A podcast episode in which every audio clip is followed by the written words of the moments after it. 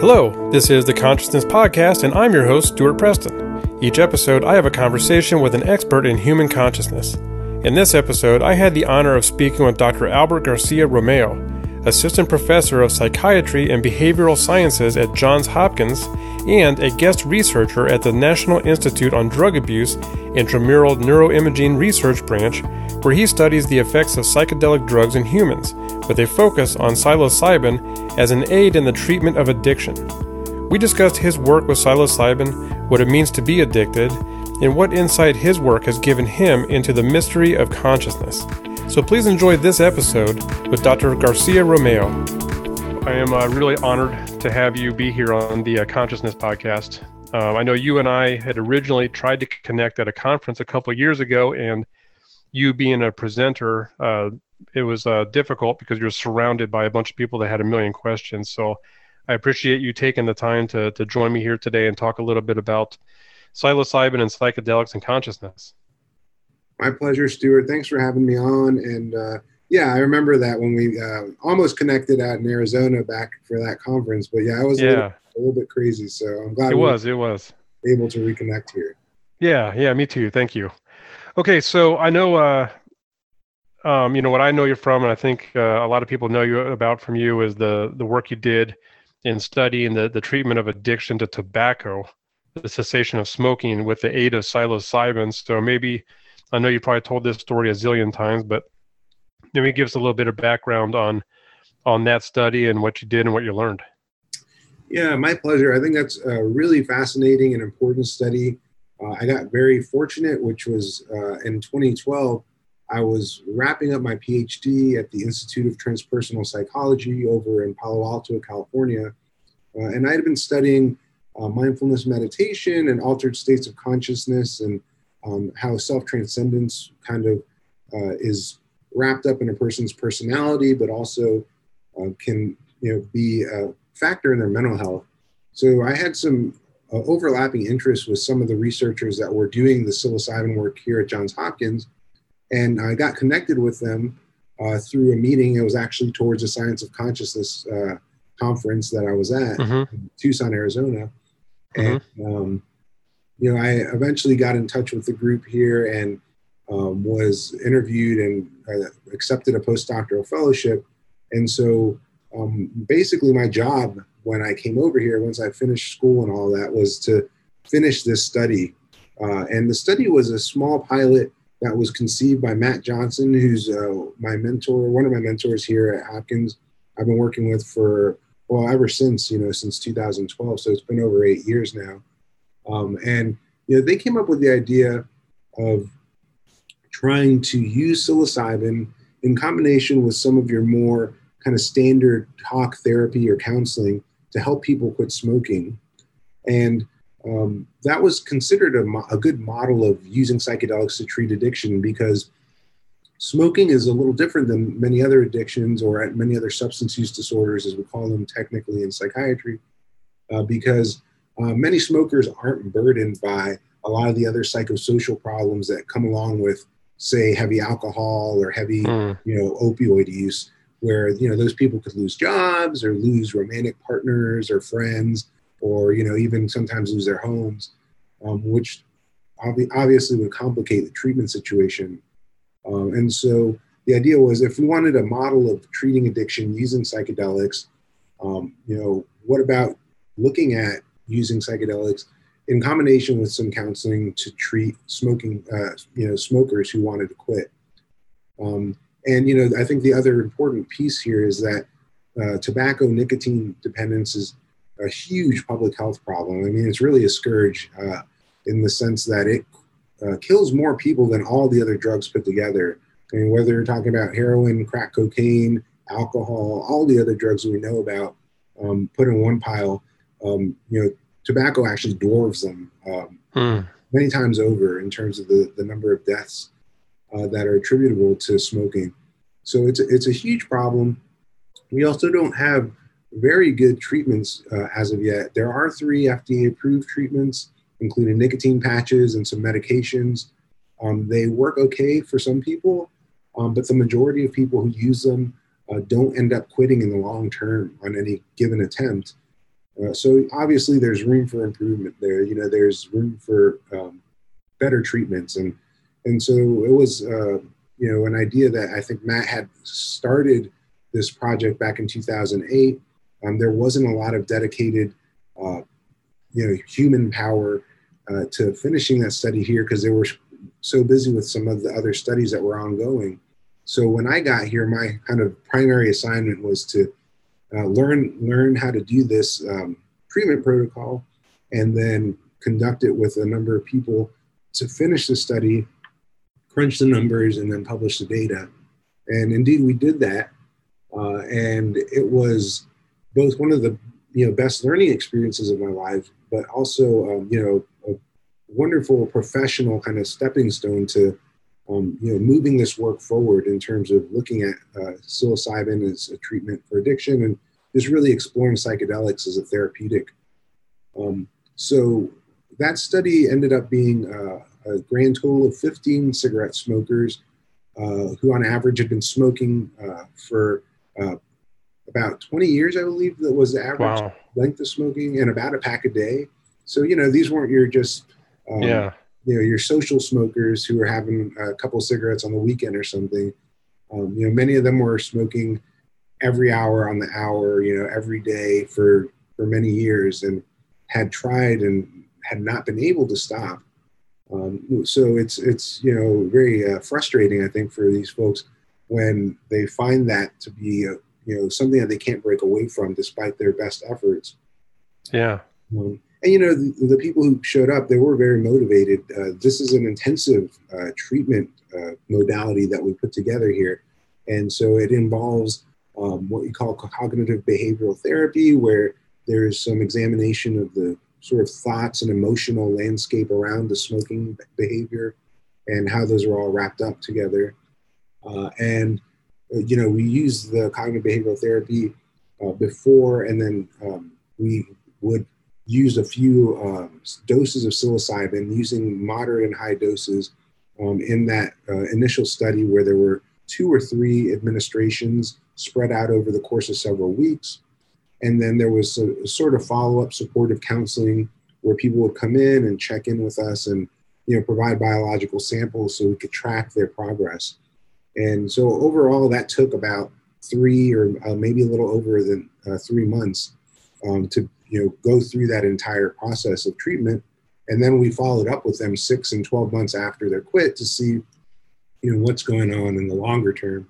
How you know how did they fare?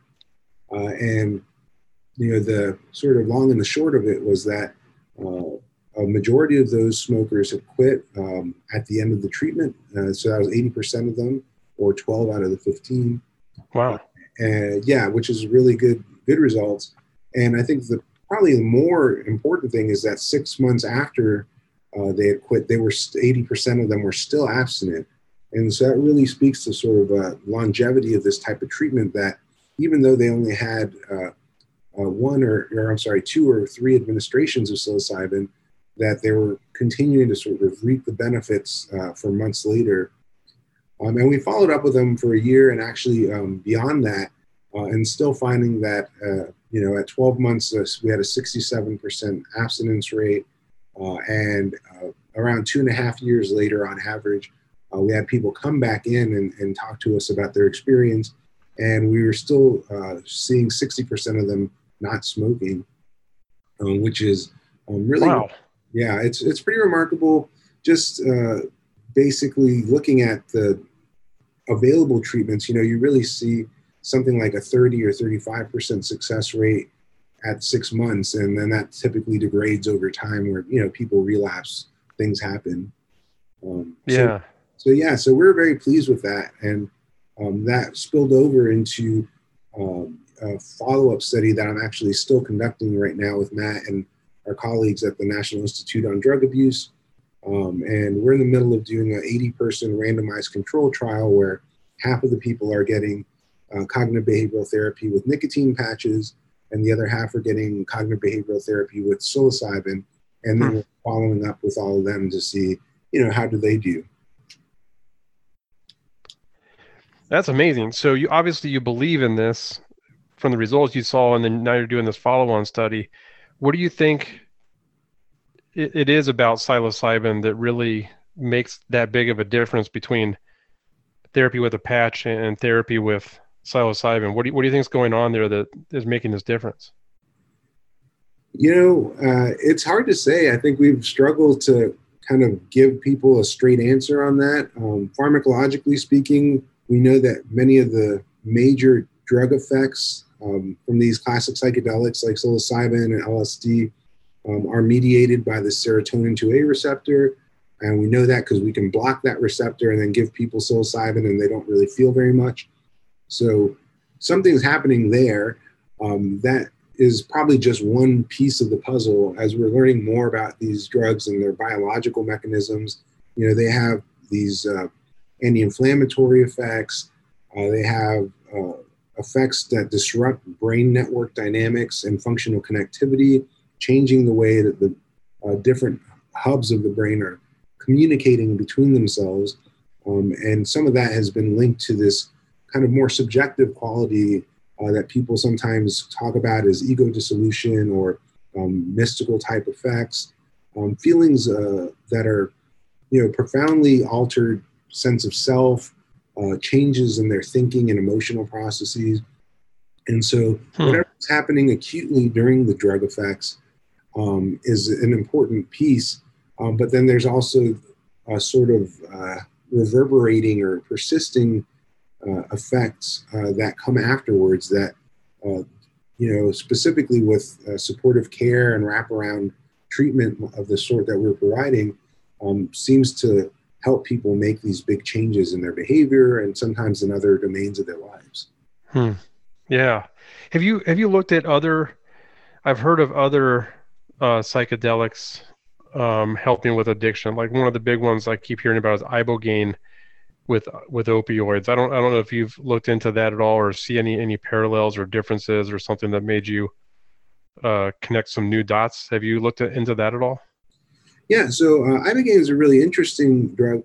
Um, it's uh, derived from a shrub in West Africa, uh, and it is pharmacologically really complicated. It's um, a bit different than many of the other classic psychedelics because it has, um, well, it binds to almost every kind of receptor you can think of, mm. but it, it is definitely um, binding to the opioid receptors uh, as well as the serotonin 2A receptor, as well as, you know, you name it. Um, many of the different types of uh, neurotransmitter systems in the brain are affected by ibogaine.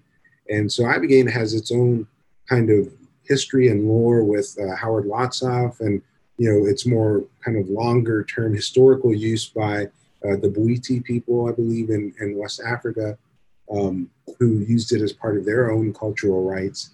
Um, but yes, it's kind of grown this um, underground cult following of people who um, have had experience with it and attribute um, a lot of positive benefits, uh, as well as uh, specifically, you know, for overcoming addiction and particularly uh, opioid dependence has been one of the big ones. Um, mm-hmm. The National Institute on Drug Abuse had uh, funded some work in this direction um, many years ago, and it seemed very promising, but um, with ibogaine in particular, there is a risk for cardiovascular events that could be problematic. Um, you know, and the uh, drug acute effects, you know, are quite long lasting, which um, could also make it difficult to work with in a clinical, uh, from a clinical standpoint. Um, so I haven't done any work myself. I've only read about it, but um, from what I hear, you know, there seems to be some real potential benefits there, and then, you know, some other risk factors that are slightly different from what you would uh, find with the classic psychedelics, which physiologically have a pretty high safety profile. Right, right. Do you think you mentioned how it's interesting you chose smoking because of the difference and, effect it can have on on one's life? You know, in terms like you said with relationships and jobs and those kind of things. Um, even though it kills so much, so many more people, do you see psilocybin though being able to help with addictions to those other things like alcohol and gambling and and, and those other types of addictions given what you've seen so far well you know, the data are still preliminary, but um, you know, the information that we have available to us right this minute would certainly suggest that this classic psychedelic, specifically psilocybin and LSD, but very possibly mescaline and others that we have yet to explore. Uh, certainly ayahuasca as well, which contains DMT. Um, mm-hmm. You know, all of these really seem to have a profound uh, impact on people who use them. Uh, and there's good data to suggest that it can be that they can be useful across the gamut of different types of substance use disorders. So we have a small study from Dr. Michael Bogenschutz, published in I think 2015, um, looking at using psilocybin with uh, some counseling for uh, alcohol dependence and seeing really positive results there. Reduced drinking, reduced heavy drinking. Um, you know that's very much consistent with the the historical use of LSD in uh, research settings to treat alcoholism back in the 1960s. Um, much of that work had positive uh, results as well, though you know there's a lot of methodological uh, limitations with some of that work just because of when it was being done and the limited understanding of these drugs back in the back in those days. Um, you know, the, yeah. the stuff with ayahuasca and um, you know treating addictions is still uh, more anecdotal or more observational in nature, but um, you know the signal is there in terms of seeing people who have had ayahuasca experiences that attribute great benefit in terms of overcoming addiction. And uh, even my friend uh, P- uh, Dr. Peter Hendricks, who's at University of Alabama Birmingham, is um, you know in the middle of a study using psilocybin uh, to treat cocaine dependence, which is a notoriously difficult uh, drug uh, dependence to treat and is finding some really, really uh, promising results.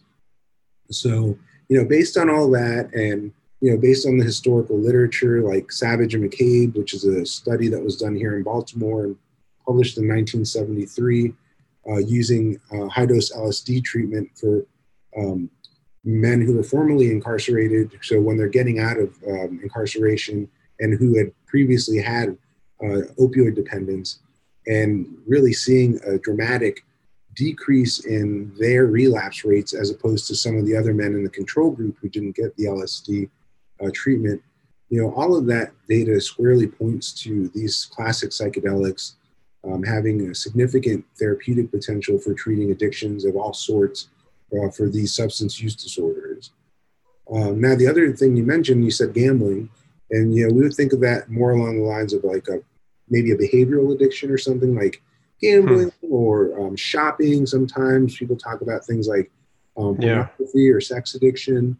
Um, you know, I don't know that it's been systematically studied, uh, but to me, it makes sense that um, you know many of the uh, psychological and potentially biological processes that are going on in those cases are uh, quite similar to what you see in these substance use disorders and thereby uh, that the classic psychedelics could be a very feasible treatment option, um, particularly with the you know combined with a good therapy.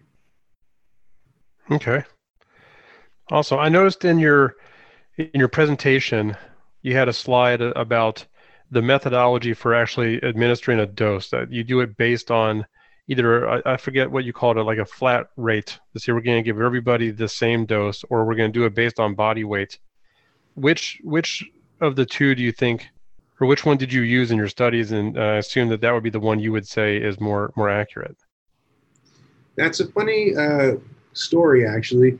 Um, you know, the work that's been done at Hopkins and at many of the labs around the world um, since the 90s have tended to use this weight adjusted dosing um, as a matter of convention. And, mm-hmm. um, you know, basically the idea is I'm a big guy, I'm 280 pounds. And uh, you know, if you had my wife who weighs less than half than I do, um, you know, kind of intuitively, you would think, well, this big guy needs a, a big dose of psilocybin, and you know, this uh, much smaller woman probably doesn't need quite as much to have the same effect. And so, you know, the weight adjusted dosing has just been the way uh, that much of this research has been conducted um, for for some time. Um, I recently uh, submitted a paper and it's under review right now at the Journal of Psychopharmacology. So we hope that that will be published um, not too long from now. But we actually pulled the data from, I don't know, I think it must have been seven or eight of the studies that we conducted here um, from cigarette smokers and healthy volunteers and and uh, cancer patients. So all the people that we had administered psilocybin to in the last 19 or so years here, and looked at whether the drug effects, you know, their acute effects, um, intensity and mystical and challenging effects, um, were in any way related to their body weight or their BMI. And, hmm. you know, looking at that big pooled analysis, it really looks like there is variability in the person's response to the drug, but it's not predicated on their body weight. Uh, and so there are other factors that will determine how a person responds to psilocybin. So, you know, two people might need a different dose to have similar effects, but it doesn't seem to be that body weight uh, being the kind of the major factor there. And so what you're seeing now is a lot of the bigger scale research that's happening um, as we move towards these FDA approved, uh, well, hopefully these trials to, you know, move us towards FDA approval um, are using a flat uh, or fixed dose. Hmm. That uh, everybody, regardless of your body weight, is going to get the same amount. And from the information we have available, it seems as though that should be equally as effective, if uh, as the weight adjusted dosing. And you know, from a logistics standpoint, it's much easier to do that if you just manufacture 25 milligram capsules and give everybody the same capsule, as opposed to what we've been doing for the last 20 years, which is, um, you know, this guy gets X amount of yeah. kilograms because he weighs this much, and and that next person gets that much because of how much they weigh. Interesting. Yeah and I felt like, and maybe, maybe I read the graphs wrong, but I also felt like one's reaction, mystical experience or hard experience, also didn't really depend on the dose, or maybe that's kind of the the other side of what you're telling me right now, is it doesn't depend on the body weight so much, but it also doesn't depend on the dose. That people at all dose ranges, people could have a mystical experience or a bad experience. So I think it's really more about the weight not being a factor mm. there, because what we're seeing is, um, and uh, Roland Griffiths, who I work with here, did a really nice study. Um, these within subject trials, you know, um, what happens is you get a bunch of people and they come back on multiple days, and it's the same person, and they have a bunch of different doses, and that way you can see within that person who's the same weight and the same uh, individual each time you know how these different doses impact a person. And they used five doses in that study and found that you're more likely to get mystical type effects and challenging effects with the higher doses specifically mm-hmm. in that 30 milligram per 70 kilogram dose range um, and you still get some mystical experiences and less challenging experiences in the moderate dose which is about 20 milligrams per 70 kilograms um, but when i pulled all these data and i took a look at that um, yeah, what we were looking at really seemed to suggest that if you give a bunch of people 25 milligrams, for instance, regardless of their weight, some of them are going to have mystical type effects and some of them won't. Some of them will have challenging effects, some of them won't. Um, and the body weight is not a, a highly correlated factor with the subjective effects. So we know kind of if you push it past a certain dose, then you're going to be more likely to get those mystical or challenging effects. But in terms of the individual variability in that, um, the body weight doesn't seem to be playing a huge role. Okay. Yeah, that's interesting. Yeah. Um, now you mentioned the mystical effects, challenging effects. Uh, earlier, you mentioned uh, ego dissolution. When when you brought your your uh, smokers back and you talked to them at six months, twelve months, and now you're talking to them at a year or two later, um, did you notice? Did they report back, or did you ask any other changes in their lives? You know, so if they had this mystical experience, did they come back and say, "Oh, this is the other things have improved in my life, not just you know quitting smoking, but I have all this other stuff going on." Were there any, I, I guess, kind of like positive side effects? I hate to put it that way, like some kind of a commercial, but is it was there other things that were going on in their lives that that they thought maybe were a part or a side effect of the whole experience? Yes, and uh, that was a very common thing that we heard from people because, you know, we're so honed in on the smoking that we were always asking people, you know, have you been smoking? Have you had any cigarettes? Have you had any craving to smoke? Um, and for some of these people, as you said, it's been years since they had had any cigarettes. And so you say, you know, yeah, I've, I've stopped smoking and it's behind me now. Um, but that doesn't really seem that important anymore. And let me tell you what else happened. And beyond smoking, there's all this other stuff. And so, and this is a quote from a participant in one of our papers that we published. Uh, he said, This is about a smoking study. I keep forgetting that because there's so much more that happened. Smoking just seems so petty compared to some of the stuff that was happening. And so, you know, people really, I think, get beyond the smoking and um, get away from it in this type of uh, intervention that we put together. But there's uh, pretty consistent evidence pointing to these other benefits, these other persisting effects uh, that tend to fall on the positive end of the spectrum. So things like um, increased aesthetic appreciation, um, you know, feeling like they have a uh, enhanced appreciation for nature and natural beauty, um, you know, uh, increased altruism and pro-social effects where people um, feel like it's important for them to get out and help other people. Um, one lady specifically, I remember, said that um, you know, she had been active and volunteering um, for, uh, you know, much of her life, but that she kind of threw herself more so into that type of work afterwards because she felt more motivated to do that type of thing. Um, and similarly, that it had awakened um, some of her interests, you know, from many years ago, like uh, buying books of poetry, hmm. Um, types of things that, you know, um, she may have uh, long ago found very important, but may might have kind of faded out of her consciousness and kind of came back um, after the session. Uh, so you see those types of things, um, you know, reflected in people talking about their their changes in the way that they think, the way that they feel, and the way that they relate to other people, which I think can be really helpful um, for sometimes overcoming negative patterns in some of our uh, close relationships, like our uh, relationships with friends and family. Yeah, and I imagine that would help um, maybe not trigger some of the things that would want to make you pick up a cigarette. Ideally, yeah, that would be great. And you know, there can be, I think, a positive feedback loop there where stopping smoking can help improve relationships, but also improving relationships can also help stay abstinent. Yeah, yeah, interesting. Now you already mentioned we talked about other other uh, psychedelics like LSD and ayahuasca. I noticed that you've got some papers you're working on currently or just recently published on uh, kratom. Kratom. I don't know how you pronounce that, but um, did you want to talk about any of those at all?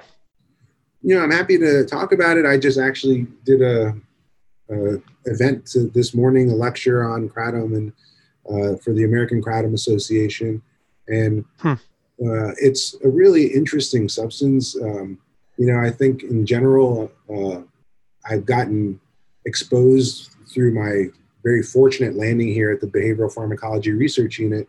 You know, I work with uh, some of the, the top uh, scientists in the field who study uh, drugs and behavior, and um, you know, I've gotten quite immersed in psychopharmacology, and so hmm. it's been something that's now kind of opened and broadened my horizons. Uh, although I'm finding psychedelics, of course, very fascinating um, there's so many different types of drugs, and um, you know, particularly as we focus in on things like um, addiction or uh, other related problems, then you know, you start to just perk your ears up and see what's going on in the field. And you know, this was one of these interesting developments that I I don't even remember how I got interested or involved in this work, but um, you know, it came into my awareness that there were people who were using this this plant, which is indigenous to Southeast Asia. It's called uh, Mitragyna speciosa.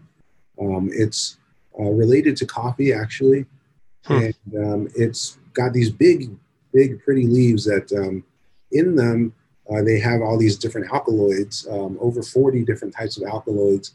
Um, and I should note psilocybin is an alkaloid uh, that's naturally occurring in fungi. And then, you know, caffeine is an alkaloid that's naturally occurring in um, you know, in coffee plants.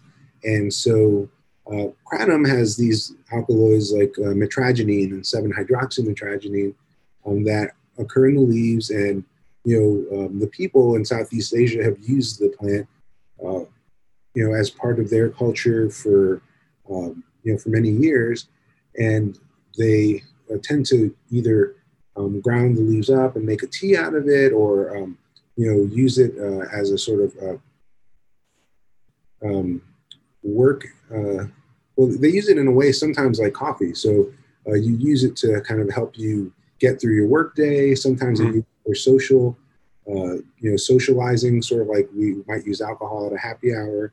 Um, but pharmacologically, the, the drug itself, the plant is so interesting because it has properties that make it seem uh, similar to a lot of opioids, um, but um, from a chemical standpoint, uh, mitragynine and those alkaloids in the kratom plant are distinct and they're not the same as all the naturally occurring opioids that we know of, which come from a different class of plants, from the uh, Papaver somniferum, uh, the opium poppy, basically.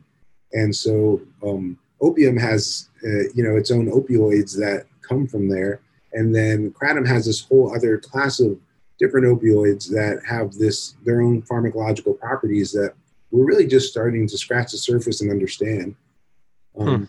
And you know, the reason that I got interested in, and excited about kratom was because in the midst of this um, terrible opioid uh, crisis that we've been facing over the last decade or more, um, there were people coming out and saying, "Hey, you know, I've been using this plant, which I can get on the internet."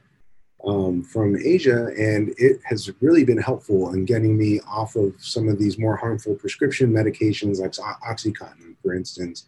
Uh, that's wow. horrible side effects, or that is, you know, really you know, giving me a hard time in terms of my day-to-day functioning. Um, and even beyond that, you know, you have people saying, "Hey, I was hooked on heroin, uh, and I was using."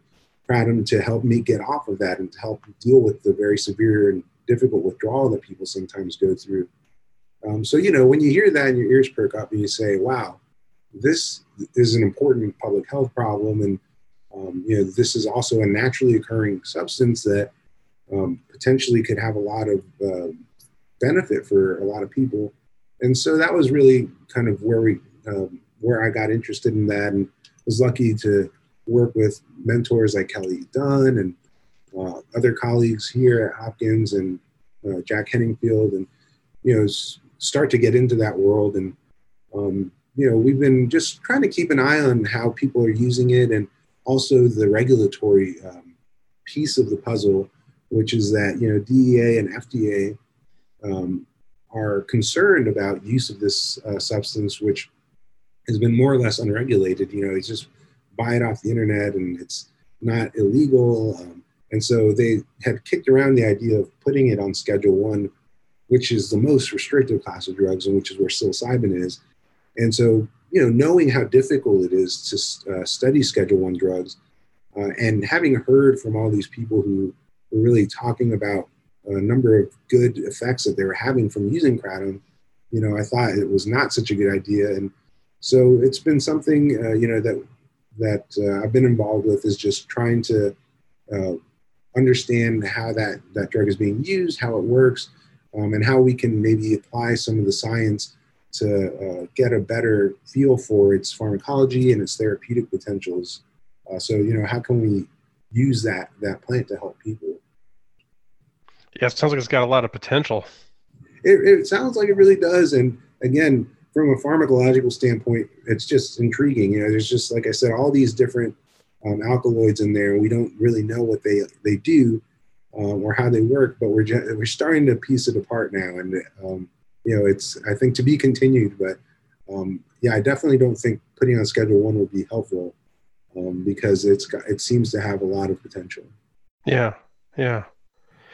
Um, earlier, you mentioned the the Science of Consciousness Convention conference and uh, I, I, attended that a couple years ago. This one ended up being virtual, so I, I attended it virtually.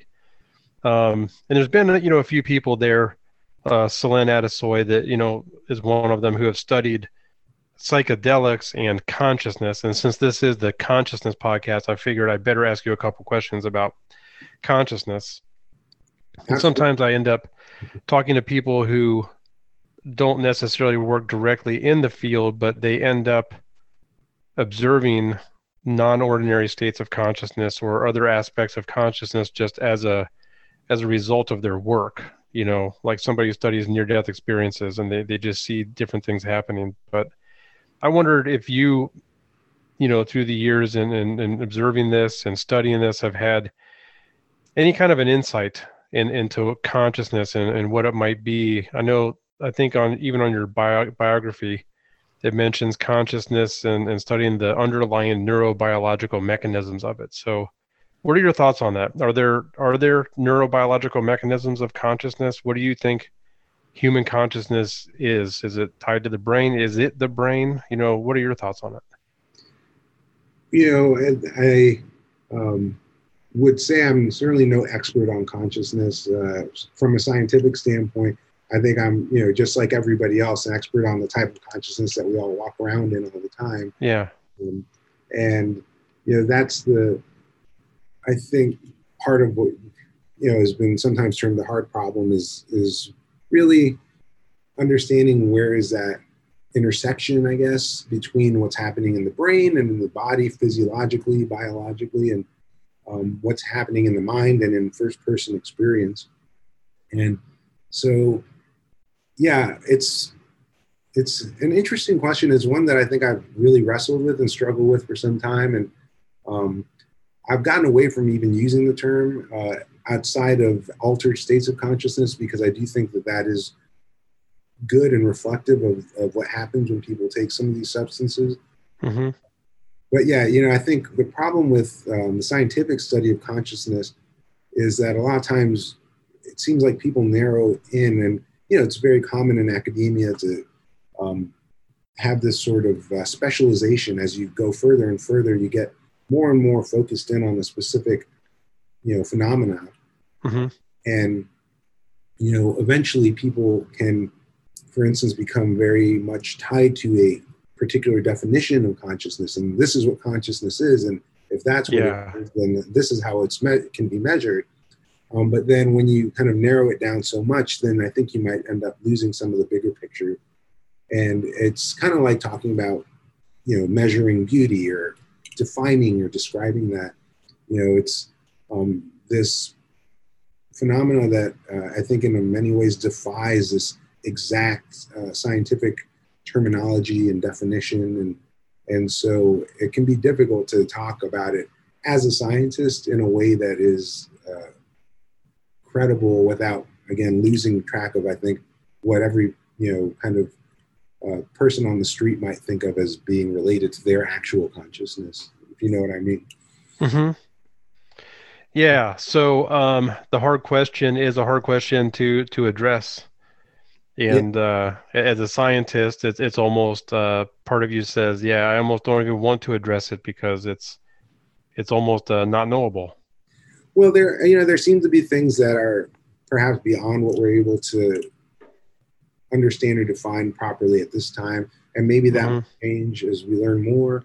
Um, you know, I'm I've been fascinated. I think when I was an undergraduate and when I moved through graduate school, I was very very much uh, fascinated with the brain and uh, the neurobiology and how that uh, correlated with consciousness, if you will. Mm-hmm and you know we still do research on that and i think it's important. Um, but as i've kind of done more work in the field and i've read more and uh, you know i've gotten to a point where i think that we're only going to be able to learn so much from the brain um, and from biology uh, in terms of consciousness because i think um, consciousness uh, you know in some ways goes beyond the brain. And so i think that yes, it's couched in the brain, but uh, looking for consciousness in the brain is kind of like uh, you know looking for the weatherman inside a television. Um, you know, right. Um, I think there's there's very important stuff happening in the brain, and without that, we may not have consciousness. Um, but then you know there's other stuff going on, and I think there's emergent properties from the level of complexity that we see in the human brain and in other uh, organisms uh, in terms of you know, cellular and molecular and electrophysiological and neurochemical, uh, you know, activity that is working together in concert to create um, this first person experience that that you know you and I are living in. Um, but then we kind of get to this wall of you know not being able to go much deeper or further um, because you know whatever's happening in your consciousness right now and whatever's happening in mine are kind of you know we're the only ones who are privy to that and you know i can ask you stuart what's happening but and you can tell me but i don't know if it's true and um, yeah it's yeah so we we start to run into some problems there um, you know in terms of direct empirical observation um, particularly some that can be kind of looked at from a third person or outside perspective yeah, you run you run that. What's like asking what happened before the Big Bang. Mm-hmm. Is you get to that point of well, how would I know? And I, I can't look at you and say, Al, are you conscious? I mean, you seem conscious to me, but I can't really know that for sure, can I? Exactly. I think you know we hit some limits, some epistemological limits, perhaps, um, around talking about and understanding consciousness. Um, but what I can say, you know, with respect to our work with psychedelics and consciousness, is that um, I've been struck by the nature of experiences that people have, um, many of whom describe very similar types of experiences when they have these high dose psychedelic or high dose psilocybin sessions in specific. And, you know, it makes me wonder about um, whether there's some sort of biological substrate um, that we're hardwired to have these types of experiences. If so, why? Or, or maybe it's just random chance.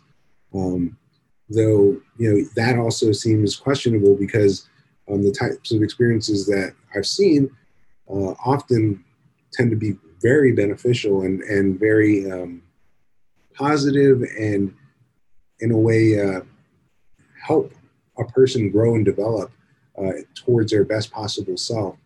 And so that you know really gives me a sense that you know there may be some kind of intelligent design involved i mean it hmm. you know it begs the question anyways of, of what these experiences you know if somebody designed them and what they were designed for and, and why we would we be um, you know hardwired to have them um, either right. or without drugs and you know people have reported mystical or unity unitive experiences uh, throughout history um, but if these substances like psilocybin or ayahuasca, you know, can help unlock these types of experiences, um, then you know, I think it just adds to this fascinating mystery of, of you know what we're all doing here and why, and and you know what's uh, what is the sort of uh, kind of big picture here around um, our little consciousnesses that are all running around and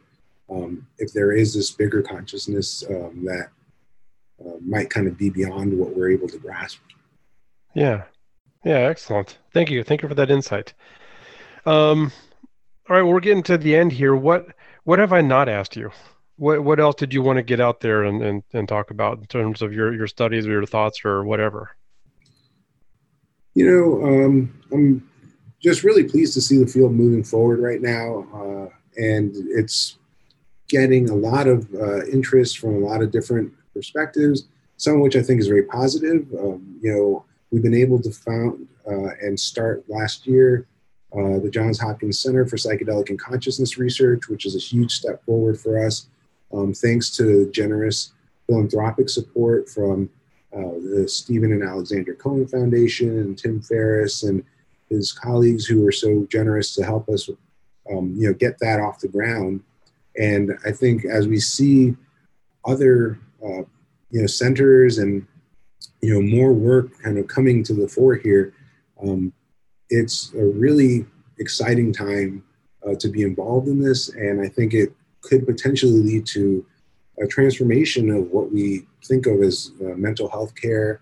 And perhaps in some way it could, um, you know, help bring some level of uh, I don't know if you want to say spirituality, but at least holistic thinking to um, mm.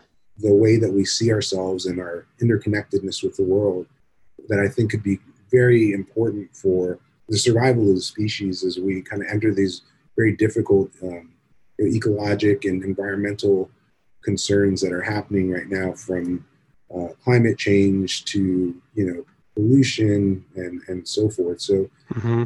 you know I think the psychedelics that we're studying um, could have a really big role to play in a lot of that stuff. Um, and you know on the flip side of that coin, I'm also a little bit concerned.